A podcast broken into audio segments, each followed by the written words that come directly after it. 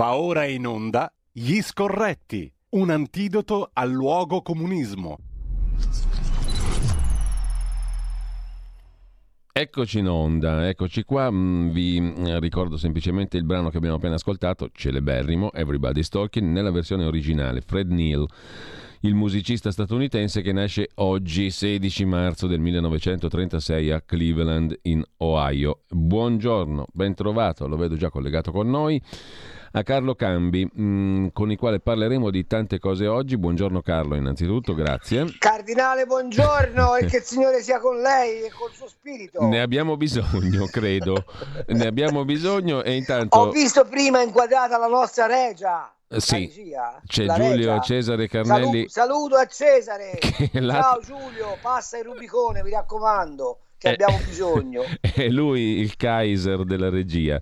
Intanto Carlo, oggi c'è anche un tuo articolo molto interessante che fa copertina sostanzialmente su Panorama. Panorama si interroga stamani su chi ci guadagna con la guerra tra gas, minerali e finanza.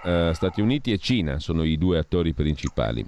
Esattamente. Oltre la Russia, no? Per certi versi. Pechino... Sì.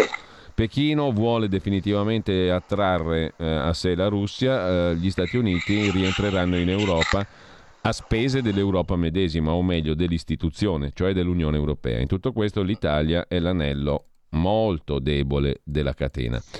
E il tuo pezzo si sofferma appunto anche sugli interessi già esistenti, per esempio, della Cina in Ucraina, no? Forse non tutti sanno che, per parodiare la rubrica della settimana enigmistica, che c'è poco però da ridere, che la Cina già comanda in Ucraina, no? Per molti versi.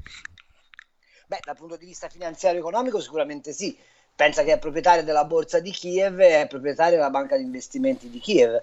Non mi pare proprio pochissimo, se devo essere sincero, oltre ad essere il principale partner commerciale dell'Ucraina su molti prodotti, così come lo è per quel che riguarda la Russia. Quindi noi stiamo sostanzialmente facendo una guerra a noi stessi. Ecco, che è anche ciò che sostiene la verità giorno dopo giorno, no? Con la storia delle sanzioni, oltretutto questo rafforza, diciamo, la guerra a noi stessi che stiamo facendo, no? Sì, esattamente. E ti dirò di più, questo conflitto dimostra l'assoluta inutilità dell'istruzione europea così per come è stata governata e concepita in questo momento. L'Europa non conta nulla e la dimostrazione più evidente che l'Europa non conta nulla è che l'euro ha smesso di essere una moneta di riferimento per gli scambi internazionali e che viene sostituita, e questa è le mire che hanno ovviamente a Pechino, dallo Yuan. Pensa che la Russia, ma è cosa di tutti i giorni da quando sono scattate queste drammatiche sanzioni, che la cosa meravigliosa è che le impone gli Stati Uniti, l'Europa le amplificano, gli Stati Uniti da queste sanzioni non traggono nessun danno, anzi un beneficio, gli unici danneggiati sono gli europei. Bene, da quando sono scattate le sanzioni, quelle finanziarie, quelle che devono portare al crack della Russia, evidentemente chi parla di queste cose non conosce bene la Russia, non la intendo geograficamente, i russi continuano a fare affari in tutto il mondo usando come moneta di riferimento lo yuan. Un mio amico cantiniere mi ha detto appena ieri: guarda, mi è arrivato un ordine di poche bottiglie, per l'amor di Dio, 15.000 bottiglie, mi hanno detto che il prezzo non è un problema, ma loro le comprano se noi accettiamo pagamento in moneta cinese. Tutto qua, ecco, sono piccoli episodi che però ci danno il senso di come stiamo vivendo in una bolla. E poi, se vuoi, un attimo parleremo dell'informazione, perché mi fanno schiantare da ridere quelli che dicono: ah, ma l'informazione di Putin è tutta di regime. È verissimo, e l'informazione europea e italiana in particolare non è tutta di regime. E poi ne parliamo, perché è uno dei temi della nostra conversazione. Una cosa curiosa, che tu definisci tale anche nel tuo articolo su Panorama, è che gli Stati Uniti hanno chiamato la Cina a fare da mediatore nel conflitto ucraino, no?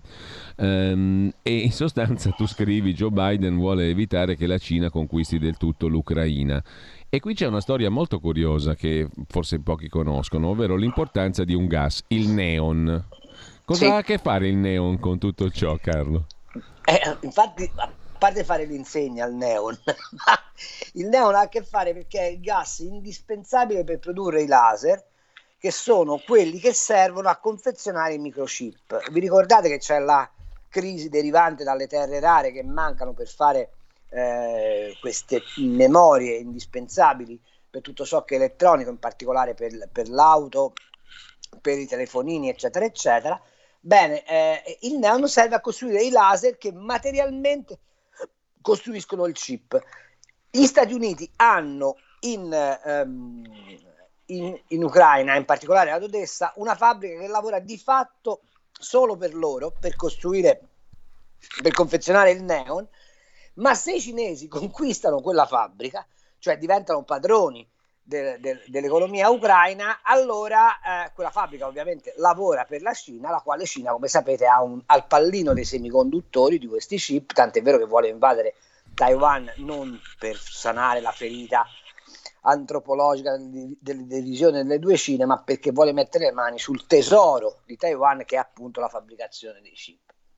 Allora Biden che cosa fa? Deve andare a un tavolo di trattativa non con la Russia, che non conta nulla in questo scenario, ma con la Cina, dicendo: ok, mettiamoci d'accordo, io non ti rompo le balle a Taiwan, tu non mi rompi le balle in Ucraina sulle cose che interessano a me. Occhio, perché poi c'è tutta un'altra storia, c'è il palladio, c'è il titanio. La Ucraina, nessuno lo ha spiegato bene, ma è depositaria del 5% delle risorse minerarie dell'intero mondo.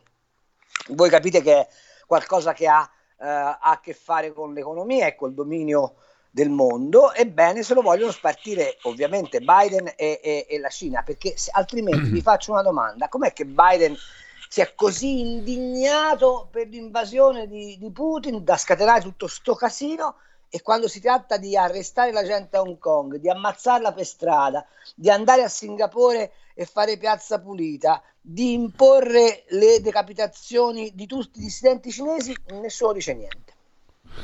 Carlo, c'è un altro aspetto che tu sottolinei nel pezzo e che riguarda gli interessi americani, statunitensi. Non sono soltanto interessi legati alle armi, no? Ma sono più in generale interessi legati all'energia. Cioè l'obiettivo degli Stati Uniti, tu dici, è sostituire la Russia nel fornire energia all'Europa, e questa è un'altra partita geopolitico-economica molto importante. Tu fai risalire questo disegno a Barack Obama, che nel 2014 spedisce a Kiev proprio il suo allora vice, l'attuale presidente Joe Biden. Anche questa allora è una partita da tenere sotto controllo, però l'Europa su questo è solo il cliente, l'acquirente finale? Beh no, l'Europa è anche l'incoraggiatore a dissuadere la Russia dal continuare la sua espansione energetica. Il Nord Stream 2, che è il famoso gasdotto ora mandato al mare, sì, che era interamente finanziato da Gazprom per 11 miliardi, è stato boicottato dagli ucraini con un'azione di lobby spaventosa negli Stati Uniti d'America, e ha saldato l'interesse degli americani a vendere gas liquefatto e quindi a farcelo arrivare con le navi, e l'interesse degli ucraini a non perdere il pedaggio per il gas russo che passa attraverso il Nord Stream 1, che è il gasdotto che dalla Siberia arriva praticamente fino in Italia. Tanto per avere un'idea, il signor Zelensky, che viene santificato ogni 2x3, non si capisce perché nessuno si occupi del passato di questo signore, del come è arrivato al potere, il che non vuol dire indebolire la condanna verso Putin. Poi ne parliamo, perché va bene, però questo Nord Stream 1 garantisce all'Ucraina introiti per 1,5 miliardi di euro come diritto di passaggio. Tanto per avere un'idea, l'intero PIL dell'Ucraina è 150 miliardi, il che vuol dire che quel diritto di passaggio rappresenta l'1% del PIL dell'Ucraina, che non è una cosa del tutto trascurabile. Ovviamente gli Stati Uniti, che hanno fatto con lo shale oil e col cracking nuove scoperte di fonti energetiche, hanno interesse a vendere all'Europa il gas liquefatto, anche per staccare un po' l'Europa da questa, come dire, compliance verso la Russia. Qual è il paese che interessava di più alla politica di Washington di staccare? la Germania, perché la Germania è quella che ha gli interessi più forti con la Russia, tant'è vero che gli Stati Uniti hanno incoraggiato Angela Merkel a costruire un mega rigassificatore nel Mare del Nord per servire la Germania, con un investimento da 500 milioni di euro. Detto tutto questo, si scopre che Joe Biden è andato in Ucraina in missione per conto di Barack Obama, per convincerli a staccarsi, diciamo così, dalla dipendenza energetica dalla Russia e dare corpo a questo programma di fornitura di gas liquido da parte degli americani. E mentre ci si scandalizza che Schroeder, l'ex cancelliere tedesco, stia nel board, nel consiglio di amministrazione di Gazprom, nessuno dice niente di Hunter Biden, il figlio del presidente americano, che esattamente 2 settimane dopo che Biden ha visitato nel 2014 l'Ucraina, entra nel consiglio di amministrazione della azienda di Stato energetica ucraina con uno stipendio da $50.000 al mese. Che non stiamo combattendo per la libertà, e vorrei che fosse chiaro. Certo. Per quanto concerne invece la Cina, torno lì perché è un aspetto importante della nostra discussione. Poi vediamo anche perché tu definisci Zelensky un eroe forse, ma un santo no di sicuro, no? Certo. Che è giustamente una cosa da dire, da affrontare senza passare per putiniani, perché ormai naturalmente si corre questo rischio ogni volta che si fa un ragionamento critico. Allora, pensa te, uno come me che ha combattuto il comunismo da quando è in fasce, se può essere definito putiniano, perché l'altra cosa che tutti si scordano è che Putin non è figlio della cultura della destra, eh? Putin era un colonnello nonché numero 2 del KGB. Putin è stato nutrito a Pravda e Marx, eh? Occhio, eh? Putin è l'erede dei carri armati sovietici che invasero l'Ungheria, tant'è vero che la modalità è la stessa, e per i quali il nostro ex presidente della Repubblica Giorgio Napoletano spese parole di grande elogio. Ecco, io vorrei che il riferimento politico fosse chiaro. Putin è un comunista o un ex comunista, ok? E quanto conta la grande Russia, lo spirito russo, il Ruski Mir, le visioni anche ideologico-religiose, di cui si parla molto, no? In relazione anche al côté intellettuale di Putin? Beh, conta moltissimo, voglio dire, ma d'altra parte, quando Lenin assalta San Pietroburgo, che diventerà poi Leningrado, su cosa fa leva? Fa leva sullo spirito nazionalistico dei russi. Quando fa fuori tutti i contadini, perché li fa fuori? Perché prima li usa, i contadini sono la pancia profonda della Russia, anche della Russia zarista. Prima li usa illudendoli, è un po' quello che ha fatto Mussolini dopo la prima guerra mondiale. Li usa illudendoli che avrebbero conquistato definitivamente le terre e che la grande madre Russia si sarebbe finalmente accorta di loro. Poi quando prende il potere, siccome si rende conto che i contadini sono, ma come ovunque nel mondo, una massa difficilmente aggregabile, perché sono abituati a lavorare sulla terra, a lavorare su loro, li fa fuori tutti e si rivolge alla classe operaia. Il famoso falce e martello nasce da questa unione che Lenin si inventa dei diseredati, solo che dei 2 diseredati gli uni li utilizza per mantenere il potere, gli altri l'ammazza tutti, e questo spirito diventa parossistico con Stalin, che peraltro ha un grande vantaggio nell'avere un nemico alle porte spietato qual è Hitler, e successivamente durante tutto il corso dell'URSS questa voglia di egemonia russa è il sottostante al Comintern, nel sottostante alla colonizzazione che i sovietici tentano attraverso tutti i partiti comunisti degli altri paesi. Vorrei ricordare che il PC ha ricevuto miliardi e miliardi da un paese nemico che era l'Unione Sovietica, e di questo non ha risposto mai, né dal punto di vista giudiziario né dal punto di vista storico. A me ora mi fanno ridere quelli tipo Bersani, eccetera, eccetera, che hanno partecipato fino in fondo a quella stagione e che oggi dicono Putin è un macellaio, Putin è un maiale.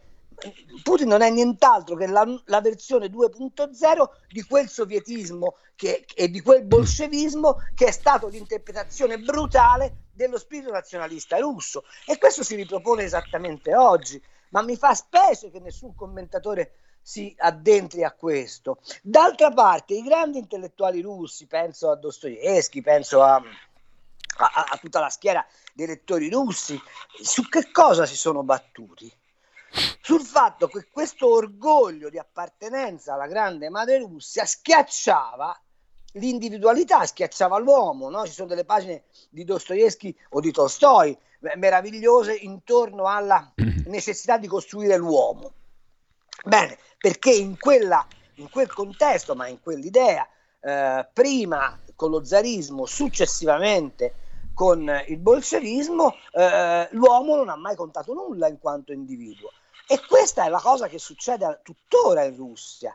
Perché stupirsi che Putin mantiene un grande consenso in patria, pur essendo un dittatore o un autocrate, chiamatelo come volete, ma perché i russi si riconoscono in quell'atteggiamento, si riconoscono in questo, ma non è una colpa, è un modo d'essere, un modo di pensare. Ecco Carlo, quando Kirill fa l'appello dicendo, e tutti lo prendono in giro, dicendo combattiamo gli ucraini perché sono una società corrotta sull'omosessualità, eccetera, eccetera.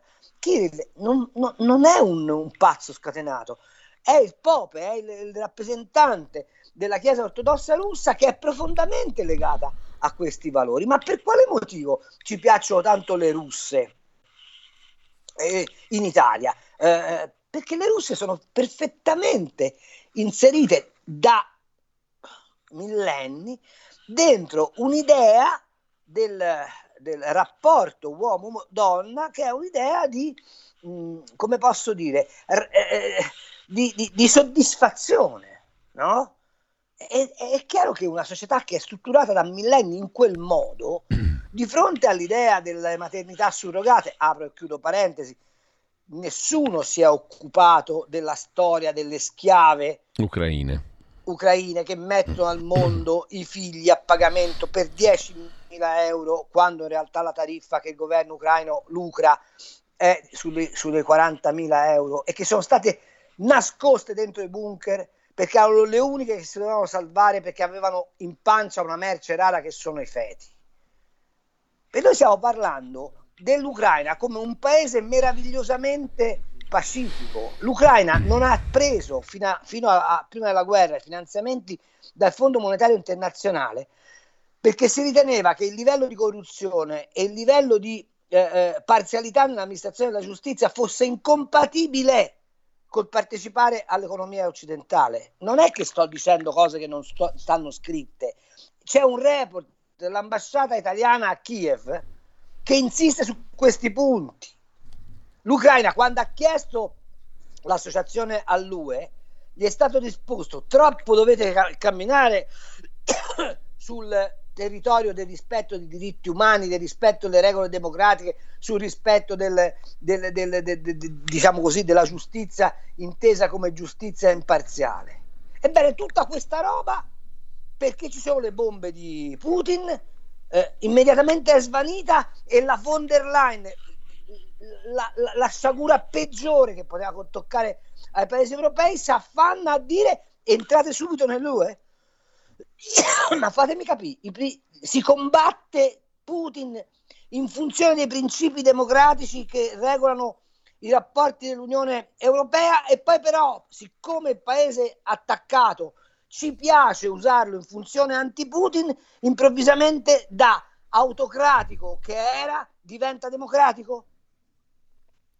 È un mercato delle vacche spaventosa questa faccenda qua, e la cosa che mi fa arrabbiare è che noi, che siamo i depositari dei valori più alti della democrazia, perché siamo un paese che ha più rispetto degli altri, perché siamo un paese che disperatamente cerca di lottare perché la giustizia sia una giustizia giusta, che da sempre nonostante la parentesi del fascismo, ha esercitato il rispetto per l'altro, ci pieghiamo a un racconto del tutto parziale di ciò che avviene, non raccontando quali sono gli interessi, le parti in gioco.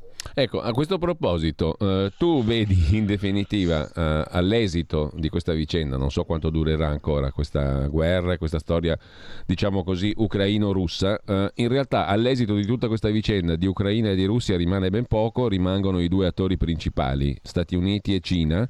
Sì. Ti domando, primo. Seconda domanda, se qualcuno osservava nei giorni, in queste settimane, che dal 2002 in avanti si sarebbe potuto comunque attrarre Putin nell'orbita europea, occidentale, eccetera. Beh, lui ce lo ha chiesto. Il famoso discorso di pratica di mare e la richiesta di entrare addirittura nell'Alleanza Atlantica. Però se le premesse ideologico-culturali, religiose sono quelle del Ruski Mir e della totale alterità rispetto all'Occidente materialistico, diciamo così, mercantilistico e via dicendo, se quello che tu hai detto prima della Russia è vero, allora sarebbe stata un'adesione convinta o un'adesione di facciata, fasulla, che prima o poi avrebbe presentato comunque i conti dell'alterità della Russia.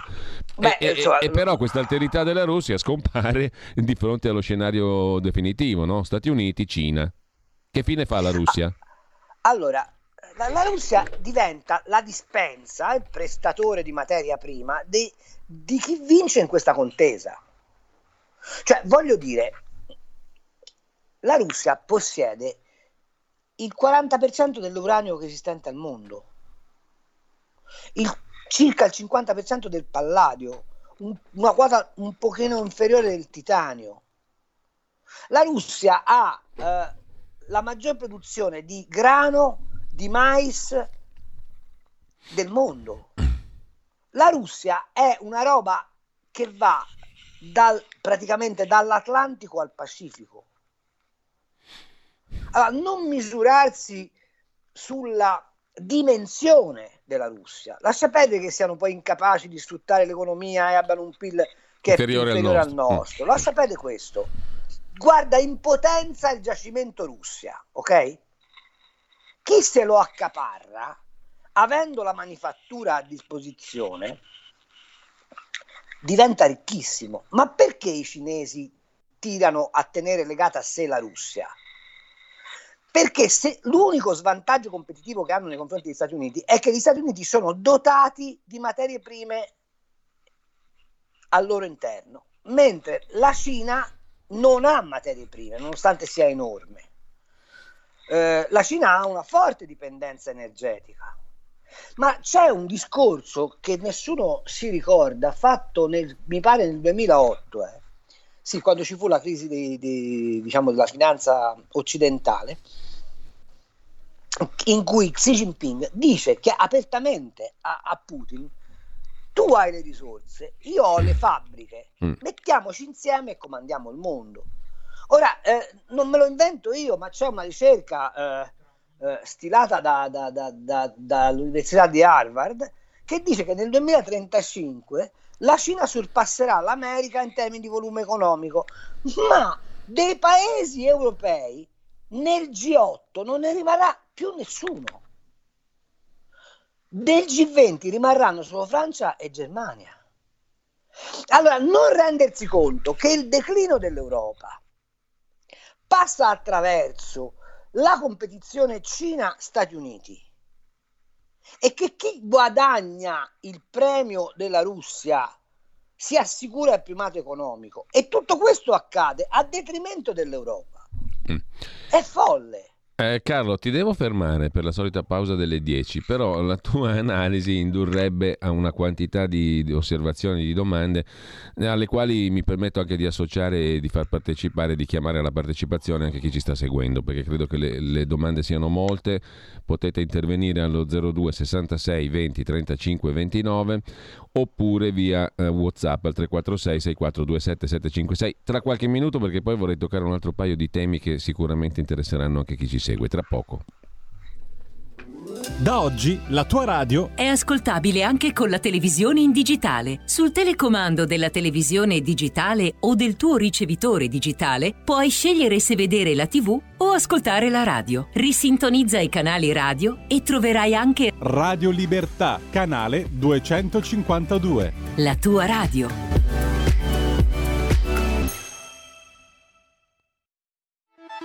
Stai ascoltando Radio Libertà, la tua voce libera, senza filtri né censure, la tua radio. Allora Carlo, se il quadro che tu hai appena tracciato da un punto di vista geopolitico e di interessi materiali, concreti, economici, dai quali non si può prescindere per valutare le cose in corso, perché sennò ci facciamo tante, tante idee sbagliate solo ideologiche, se questo è il quadro viene da dire che forse ha fatto bene il Papa a dedicare alla Madonna la Russia e l'Ucraina, perché ci vuole l'intervento di una divinità qua per evitare uno scontro globale, una terza guerra mondiale.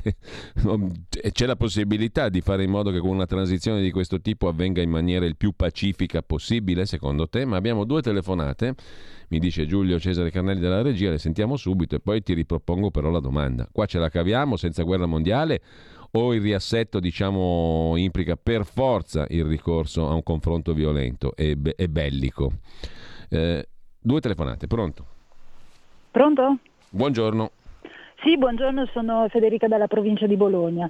Mi sono collegata da poco, ma vado un po' dietro del tema della settimana scorsa, quando si parlava del girasole. Non sono riuscita a intervenire prima, sì. Perdonatemi.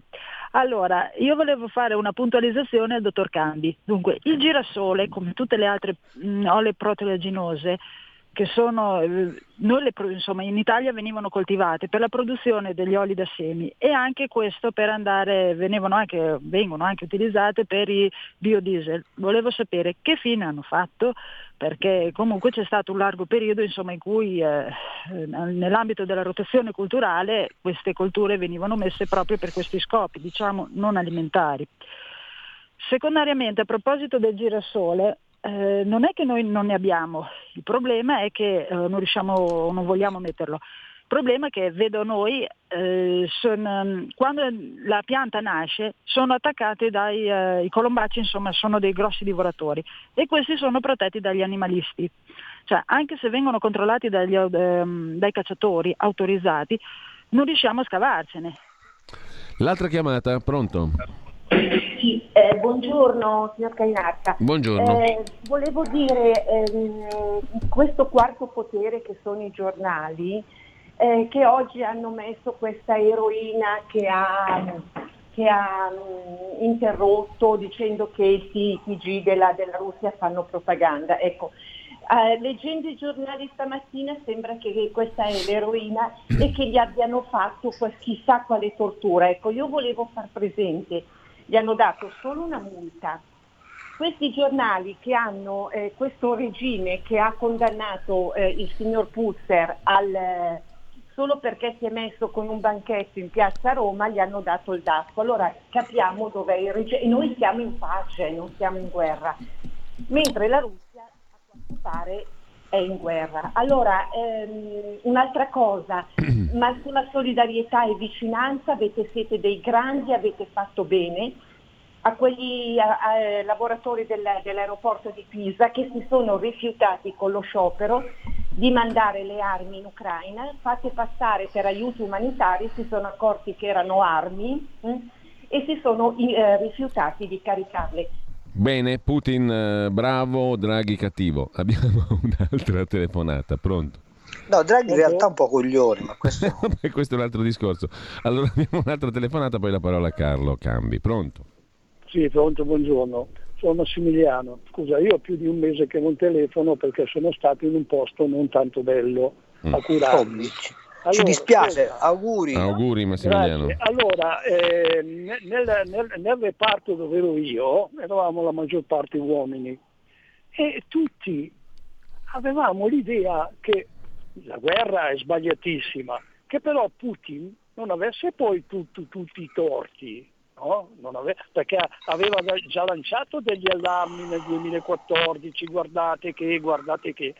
Allora invece il comico, no, che oggi dice non entreremo nella NATO, che se l'avesse detto 20 giorni fa non ci sarebbe stato quello che c'è stato, no? Avrebbe salvato vite umane e tutti i suoi palazzi e le sue città, e finalmente sento una voce libera di Cambi che sta mettendo a punto le cose. Grazie mille, buongiorno.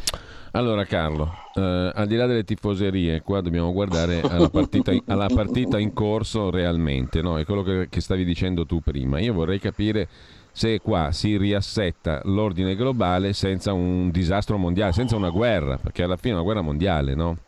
Il cui incubo aleggia sopra di noi.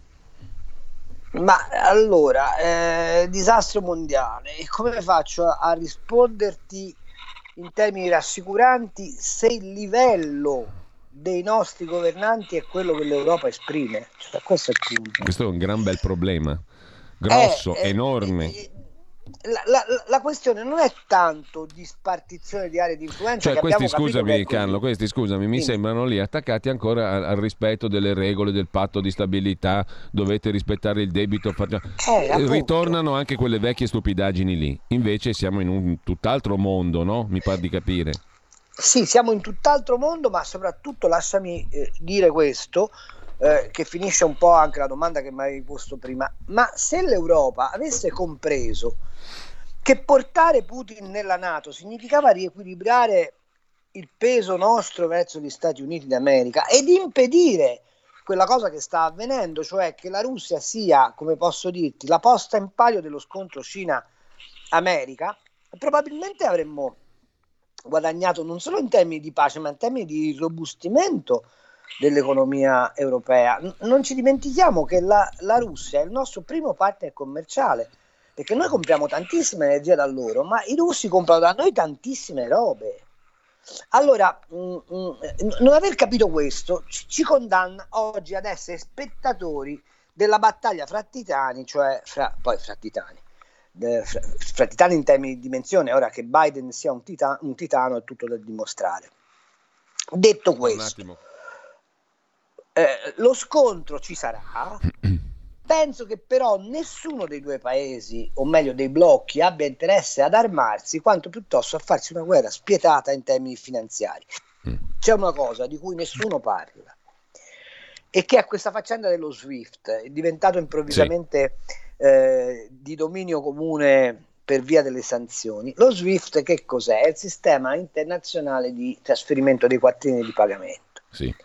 La Cina sa perfettamente che se tu sei proprietario del tubo, il tuo liquido, il tuo gas passa più velocemente, ovvio, no? E cosa fa? Vuole sostituire quel tubo con un altro tubo che è il suo chips. Ma per farlo devi aumentare il numero delle transazioni internazionali che tu fai nella tua moneta. E che qual è la moneta che la Cina sta mettendo in campo? Non lo yuan, ma lo yuan virtuale, cioè la battaglia si farà sulle valute virtuali.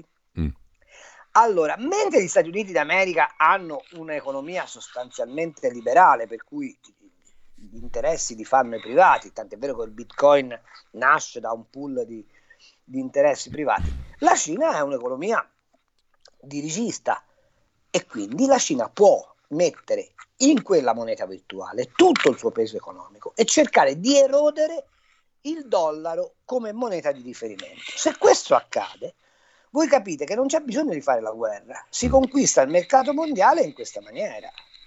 Poi la Cina non ha nessun interesse a fare una guerra di espansione territoriale, anzi c'è un territorio anche troppo grande. Attenzione, perché poi ci sono degli altri attori che in questa partita non vengono presi in considerazione, ma sono importantissimi, e sono la Corea del Sud, oltre al Giappone, e l'India. Avete notato che nessun paese dell'emisfero della parte orientale del mondo, della parte asiatica, ha preso posizione?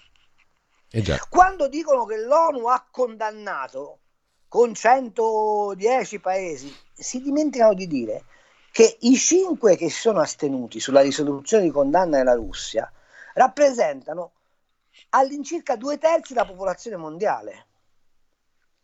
Allora, il non comprendere che lo scontro è di dimensioni planetarie e che le forze in campo sono dispari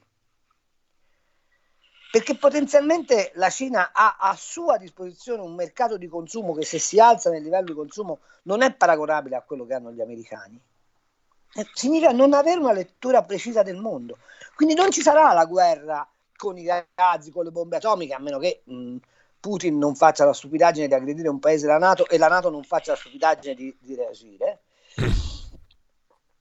Ma sarà una guerra combattuta su due fronti. Il primo, la potenza delle monete; secondo, la dimensione economica. Questa è la guerra. Allora... Ed ovviamente avere a disposizione le ricchezze naturali della Russia fa una certa differenza su questa bilancia, no? Allora, Carlo, prima di risentire gli ascoltatori e anche i messaggi che ho lasciato indietro, ma il tempo vola, però io ho bisogno di approfondire alcuni degli argomenti della nostra conversazione con te. Allora, perché la guerra la paga l'Italia? Perché hai definito Draghi un coglione? E perché tu dici Zelensky eroe forse, ma santo no di sicuro? Allora, la guerra la paga l'Italia è evidente.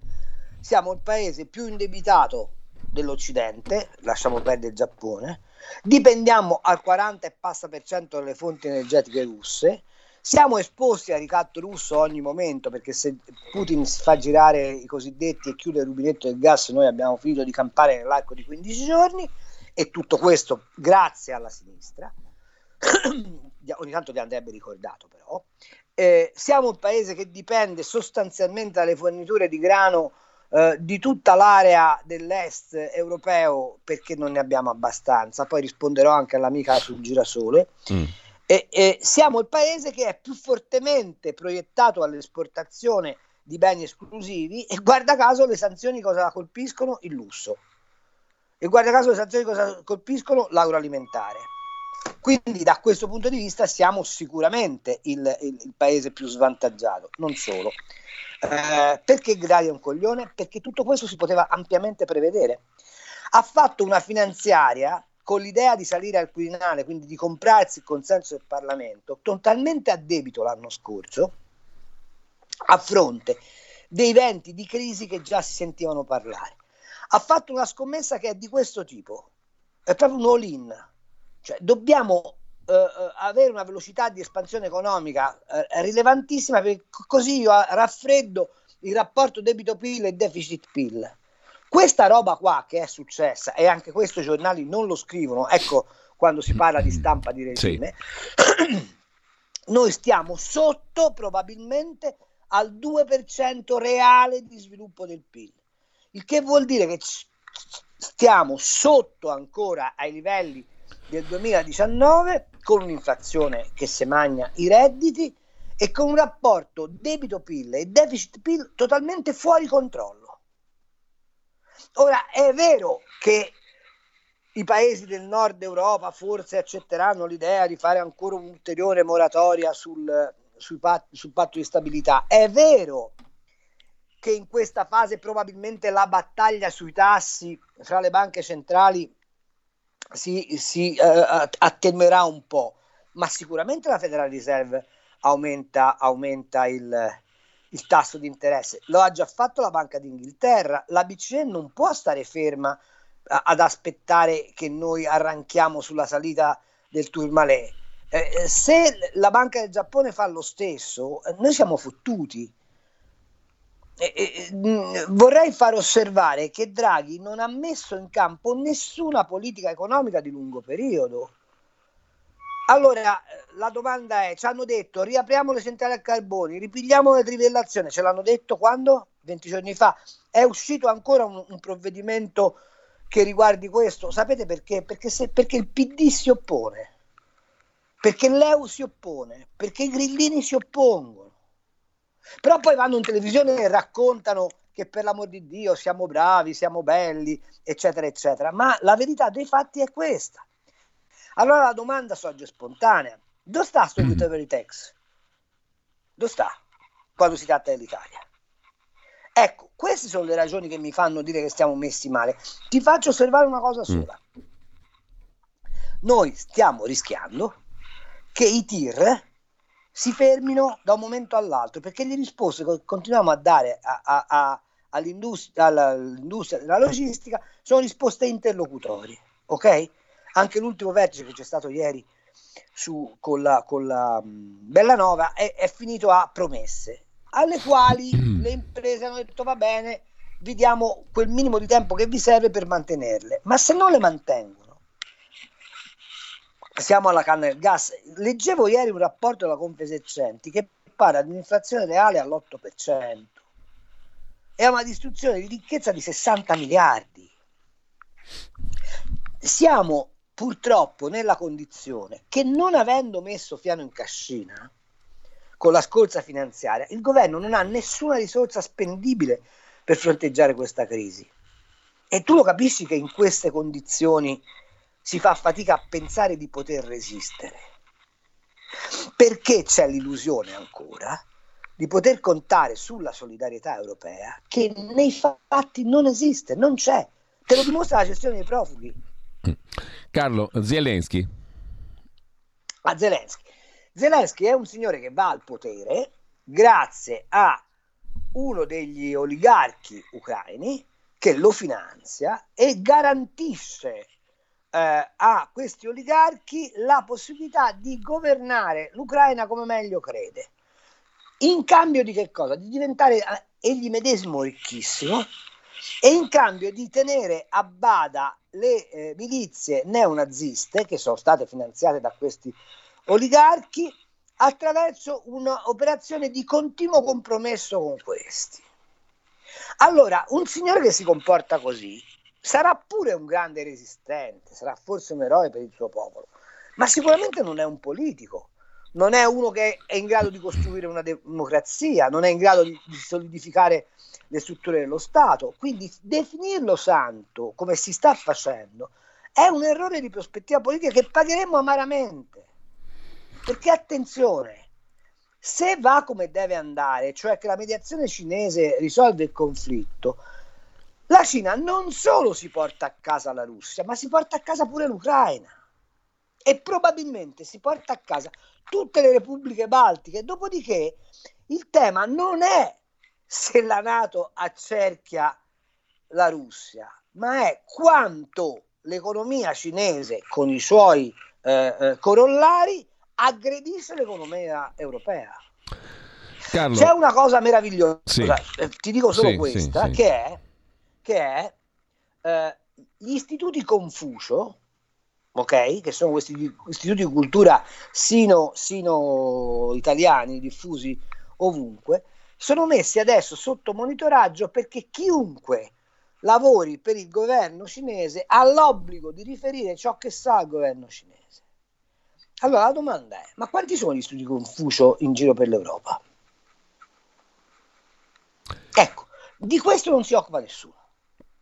Carlo, Fabio da Vercelli che ti saluta e ti apprezza, lo cito velocissimamente, Gino da Ostia, l'economia allora la fa da padrona, è il pensiero che rende l'uomo libero, il pensiero umano in tutte le sue componenti non conta nulla, è la domanda. E poi ancora un altro messaggio da Guido che sottolinea, concordo con Cambi, stiamo facendo la guerra noi stessi, ma la Cina ha già vinto la terza guerra mondiale dai tempi del Covid e poi con l'accordo con la Russia anche il gas e il petrolio a prezzi stracciati. Da dove arriva Zelensky, si domandava Raul, ne abbiamo appena parlato, e poi ancora Pierre da Riccione, l'Italia perde un'occasione storica, invece di essere forza di pace e inserirsi nel meccanismo economico post bellico siamo solo dei lacchè. Mary, ringraziamo caldamente i fautori lungimiranti della nostra Europa, della nostra Unione Europea, di questo tipo di Unione Europea. Saluto ancora Gianni da Genova. Alla fine del 2020, scrive, all'ONU due paesi, gli Stati Uniti e l'Ucraina, votarono contro la risoluzione che condannava i movimenti neonazisti. L'Italia e tutti i membri dell'Unione Europea e NATO si astennero, Israele votò a favore. E ancora Corrado da Treviso, non c'è niente da fare, via dall'Unione Europea subito, scrive il nostro ascoltatore. E ancora abbiamo un audiomessaggio, lo sentiamo al volo. La Russia nella NATO avrebbe consentito a tutta la parte dell'emisfero boreale di governare il mondo, perché dagli Stati Uniti fino alla Russia governava tutto il nord del mondo, dal tropico andare in su. sarebbe stata una cosa gigantesca. Berlusconi ce l'aveva visto lungo e non l'hanno capito ed è andato a cagliare il PIL. Altro messaggio, Pino da Lisbona. Allora, mi incuriosiva il discorso sulla Russia legato alla religione, scrive Pino. Mi sembra di capire che l'Unione Sovietica fosse comunista, mangiava i preti. Qui in Occidente avevamo valori religiosi. Adesso sembra il contrario. Qui materialisti e anticristi, come lo erano loro, e invece la Russia rimane a difendere valori Stato-Chiesa. È vero? Scrive l'ascoltatore. Altro audiomessaggio, passiamo al volo. Ma ci rendiamo conto, sì o no, che in Italia abbiamo Rai e tutte le altre televisioni, anche giornali, eccetto qualcuno, che abbiamo una informazione piena di fake news? Ci rendiamo conto? L'unica che io seguo e che mi fido è Radio Libertà, e grazie anche a Cambi e anche ad altri conduttori se io so qualcosa di esatto, ma bisogna spegnere la TV e non acquistare giornali, basta, perché non abbiamo una corretta informazione in Italia. Ci stanno raccontando un fracco di balle e siamo pieni di fake news. Buona giornata.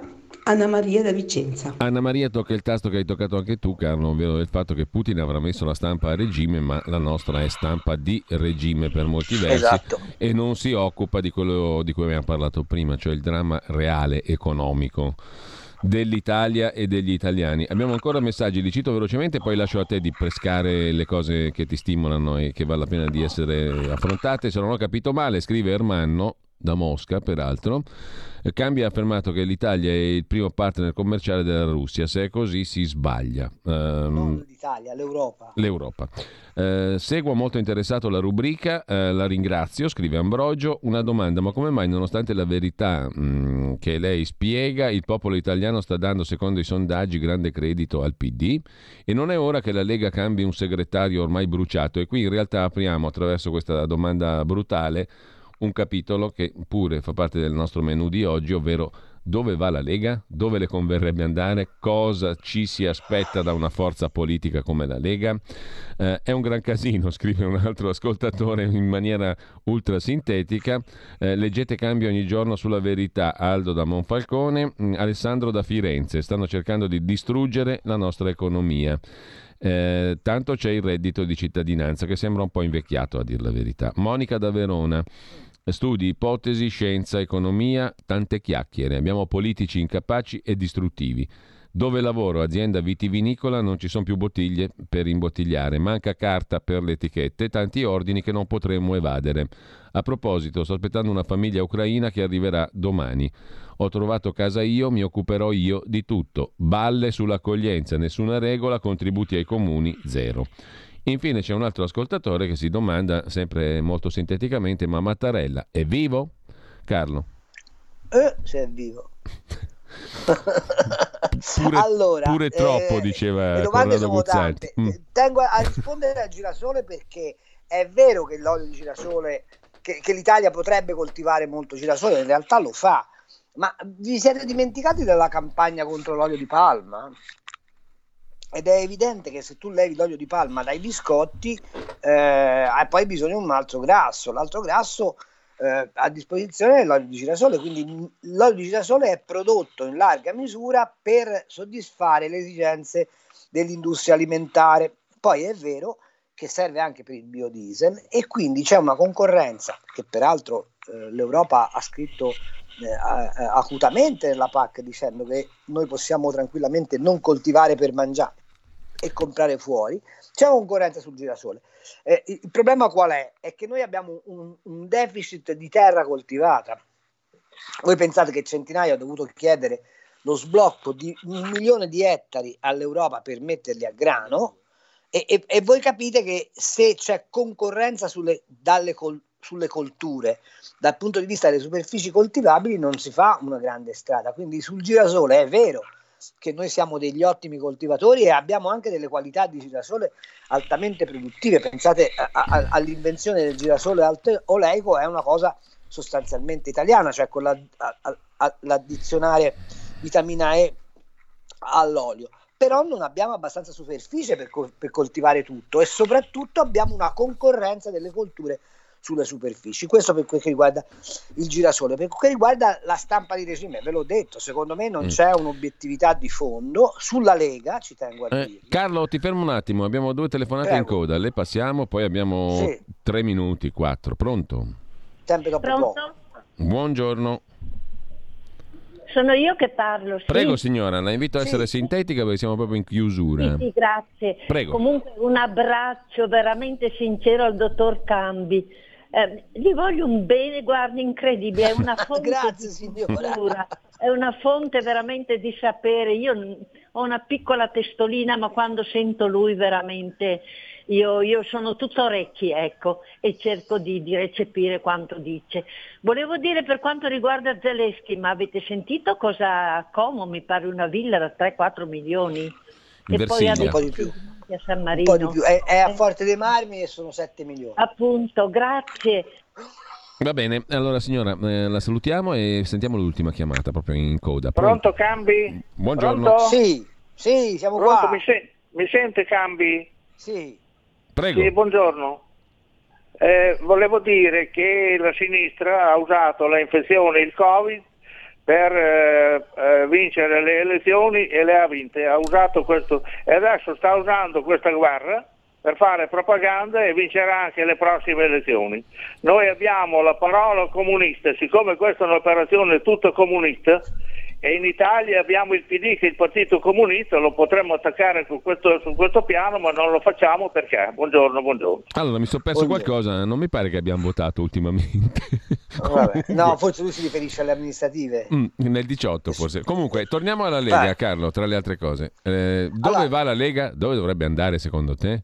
La Lega dovrebbe fare una bella cosa, riunire quel famoso congresso che non ha riunito, eleggere 3 o 4 commissioni che elaborino delle politiche da mettere in campo. No, perché anche perché, scusami Carlo, i congressi sembrano una roba da 900, no? Cose antichissime. In realtà ma la classe dirigente come la selezioni se non fai appunto, stavo per dire, io credo che invece l'attuale panorama sia caratterizzato da un'assenza proprio di dibattito politico, che dipende anche dal fatto che si sono abbandonati quegli strumenti lì, che non sono roba da buttare al macero, roba antica, perché esprimere le proprie opinioni in un congresso significa dare linfa alla discussione politica, che in questi anni ultimi è stata invece completamente sterilizzata a tutti i livelli. Non sto parlando solo di Lega, siamo di fronte a un quadro politico sterile, no? Dove tutti più o meno con qualche sfumatura la pensano così, più o meno, diciamo, c'è chi più chi meno, ma il dibattito politico vero e proprio, l'emergere di una linea politica differente, alternativa,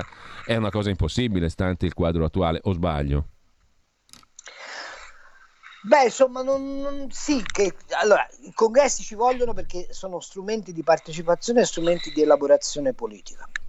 Devo dire che l'antidoto alla crisi che stiamo vivendo, sia con la guerra, sia con il Covid, sia con la mancanza di socialità, è proprio forse richiamarsi a quelle strutture, se vuoi, novecentesche di partecipazione, che sarebbe già molto rivoluzionario che questo accadesse. Dove deve andare la Lega? Ma secondo me la Lega in questo momento si deve assumere l'onere di interpretare i bisogni della società italiana profonda. E per farlo deve smettere di essere governista. Tu lo sai che io ho sempre pensato che si dovesse appoggiare il governo Draghi per stare lì dentro e cercare di cambiare le cose dall'interno. Io credo che oggi questo governo non sia più in grado di fare alcunché, e che la debolezza dimostrata dal Presidente del Consiglio, peraltro scornato anche a livello internazionale, perché non so se hai visto che l'Italia non viene invitata ai tavoli dei colloqui che contano, sia tale da consigliare una sua uscita di scena. È vero che non si può andare a votare in questa contingenza, ma è anche vero che c'è ad aprile una scadenza fondamentale. Il governo deve scrivere la nuova NADEF, il governo deve farci capire dove va l'economia del paese, e secondo me non ha la minima idea di che cosa deve succedere. Allora, la Lega dovrebbe avere una sua linea di economia, di politica economica, cercare di imporla o quantomeno di manifestarla, e deve stare rigidamente nel solco non del liberismo, occhio, ma del liberalismo, che è una cosa un po' diversa, e significa ridare fiato alle strutture produttive dell'Italia, soprattutto alle piccole e medie imprese, interpretare i bisogni dell'agricoltura e, se necessario, andare in Europa minacciando l'uscita dall'Europa.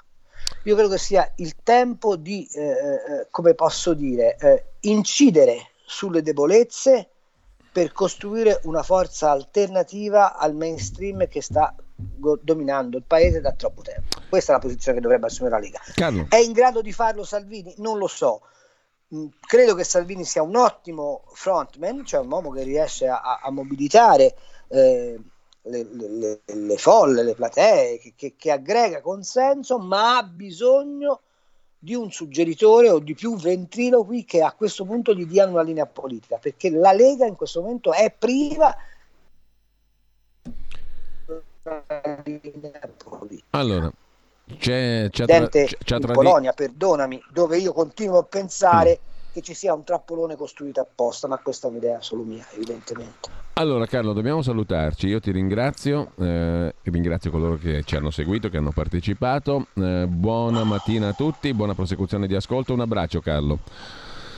Ciao Giulio, quando facciamo un allargamento dello spazio forse in questo momento sarebbe necessario, pensaci direttore, un abbraccio grande e a tutti quelli che ci hanno ascoltato, grazie. Grazie a Carlo Cambi, tra poco Pierluigi Pellegrino, oltre la pagina, con Alfonso Piscitelli, docente di storia e filosofia, e il professor Marco Gervasoni. Continueremo a parlare di questi argomenti sotto altri punti di vista. Buon ascolto.